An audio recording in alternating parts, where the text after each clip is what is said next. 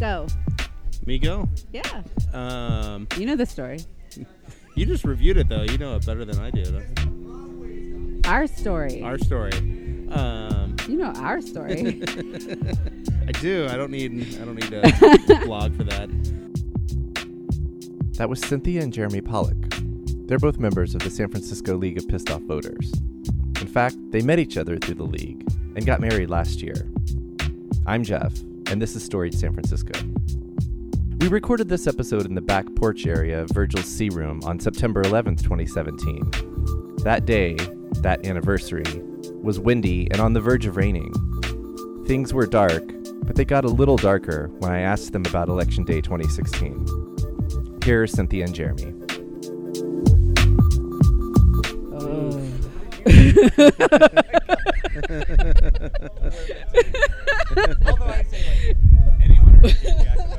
Yeah.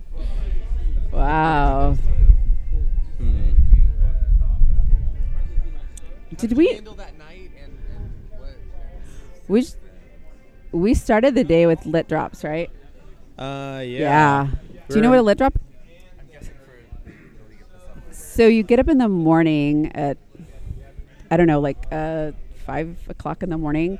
The th- we also have a ha- not a happy hour, but we have a pub crawl that we do on election eve with the Harvey Milk Club, and so we are always hungover election day, or at least I am. And then and then we start. We get up at five a.m. You have to get to um, like a campaign headquarters, and this is not for the League of Pissed Off Voters. This is like volunteering for a campaign, and so we got up really early and we went and they give you like bags and lists with addresses and names and you have to go and actually put door hangers okay so that's Yeah. lit drops yes Yeah. The idea was to get a door hanger on every doorknob of every election day voter that had the sticker that told them where their polling place was before people go get up and go to work. So, yeah. so we did that and then we Mhm. and hung, hung a little hungover Yeah, a little hungover, a lot tired. Out in the Excelsior for the Kim It was Alvarenga. hot. Yeah, and it was, was like so crazy hot. freaking hot. in november I remember that. Yeah, and it was like Mm-mm. every house had like the stairs up to the door. And Like so over a it was just, garage. like- yeah, so it was just like stairmaster precinct in like sweltering heat. Um, yeah, and then we hung, uh, hung out and like handed out guides and then you like grabbed dinner and then we had an election night party and it was set to be at el rio and then we were going to have virgil's as a backup and Virgil's where we are right Yeah. now virgil's sea room and so they share a back patio like divided by a, pe- a fence and so so then we we were i think i we ate across the street I was uh, You still, were- you I were was at out work. in the Excelsior at um, Oh, the, were the Kim Alvarenga party, and so I'd been you know knee deep with the Kim Alvarenga campaign and was like watching the results come in for that district, and just sort of like in the back of my mind hearing talk of you know Ohio and and Philadelphia, Oh, and yeah. Pittsburgh, and all these things.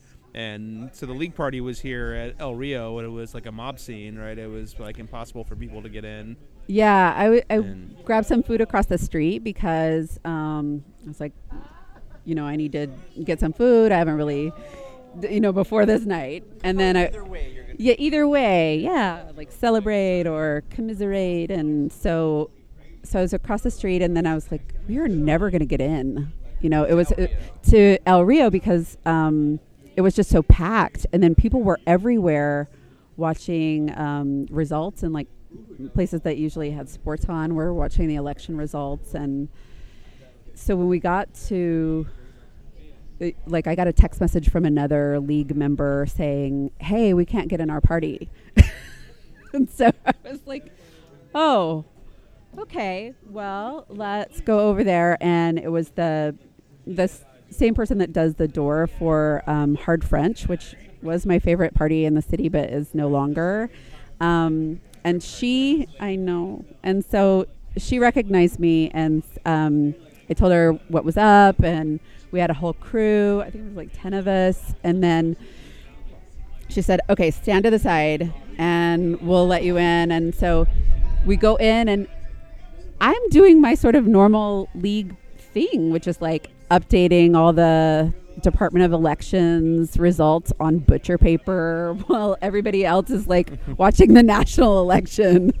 Yeah, so we sort of put up butcher paper to track all the local results as the the, the new r- results come in to track how it's moving and changing. And yeah, it was that weird moment of realization that like, oh, Proposition G or H maybe doesn't matter so much when um, we just elected a fascist. So yeah, And then I remember, um, you know, we were kind of, we had, there were speakers and, you know, people were like excited about some things and obviously very upset about where everything was headed looking at the electoral college map. And so I remember um, Brokaw Stewart came up and just like collapsed onto me. Like he just, like I just held him and we just sobbed, you know, when we realized like everything that was going on. And I got, I got a text message from a friend and she was like,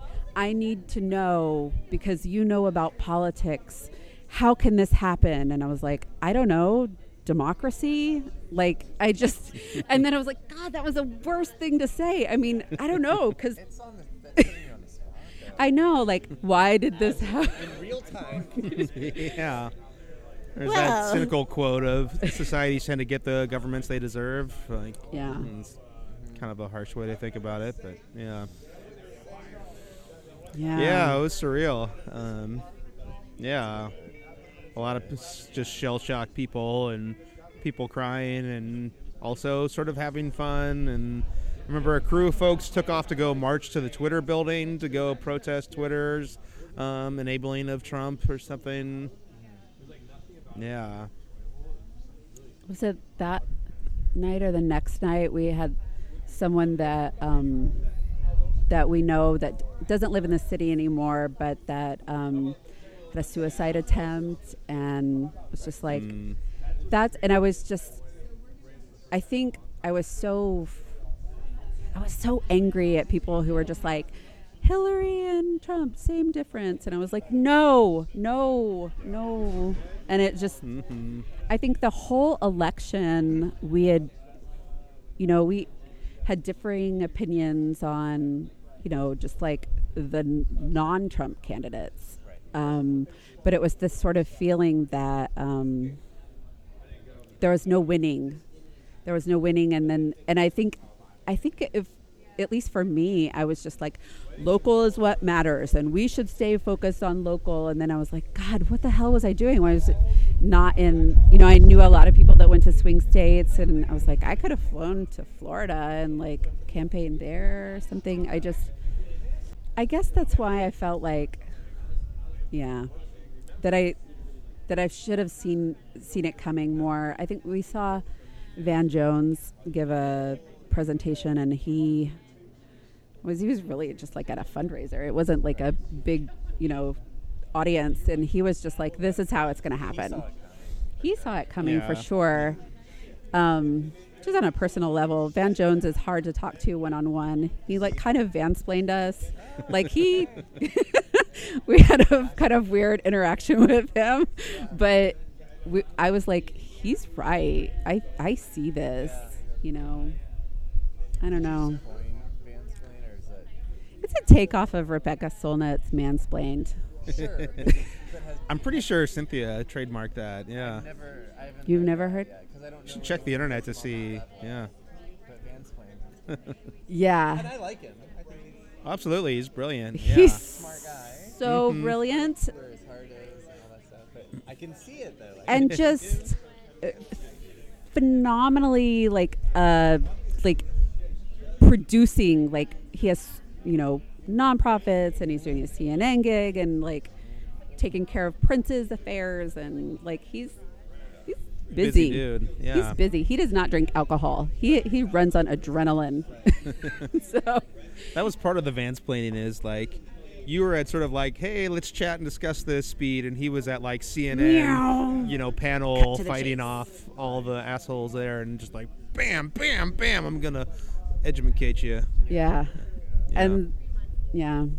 So So go, going back to like election night party and sort of that processing, it's it's kind of interesting to be thinking about that like literally in the spot where we were, you know, and to think about elections coming up and I feel sort of broken a little like I don't even know where to start and in many ways yeah in many ways I feel like I'm just sort of back in that same sort of shell shocked time of like that party of like, well, now what?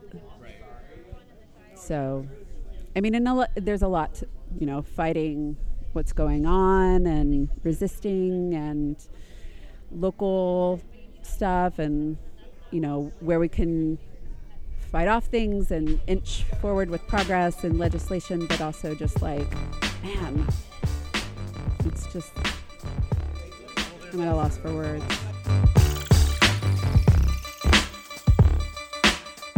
Since that day we recorded, there's been a glimmer of hope. Election Day 2017 saw women, trans people, and people of color all over the nation winning local and state level elections. Well, that's it for this episode of Storied San Francisco. Music is by Otis McDonald, also known as Joe Gale. Film photography on the website is by Michelle Killfeather, whose show Walking to Boozeland is up at Emperor Norton's Boozeland. Follow Storied SF on Twitter and Instagram at Storied SF. We're on Facebook at Storied San Francisco. The website is storiedsf.com, and you can email us at storiedsf at gmail.com. If you want to hear me talking about this project, Aaron at Bitch Talk interviewed me for that podcast.